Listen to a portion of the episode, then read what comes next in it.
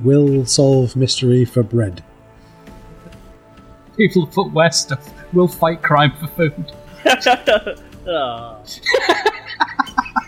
if you're into city builders, you'll enjoy it, I think. But again, it it's like a niche within a niche. Um, Nicheception. that's Action. right.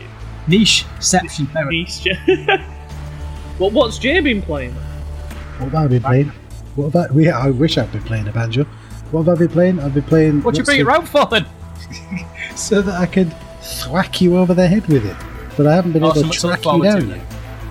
Like a mash of robots grinding each other. Oh, that's a horrible image, isn't it? But um, but, um, I'd just like to endorse what Chief just said. I love what he just said.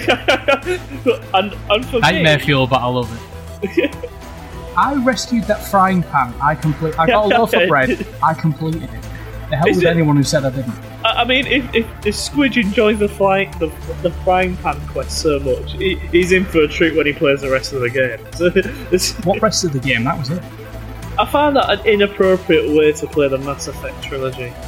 I mean, I put in 15 hours just to do that one bit. I could have looked it up on YouTube, but I was determined to do it myself. That's dedication for you. I really wanted to probe Uranus that much. I sunk in 15 hours. I'm, I'm going to piggyback on the back of this and just quickly really say you can like something and slate it at the same time. Absolutely. It doesn't always have to be positive all the time. Oh, absolutely, yeah. You know, I think you're the first person ever to take a game with them that you objectively dislike. And I, yeah, I and, uh, think I think your reason for taking it is a good one as well.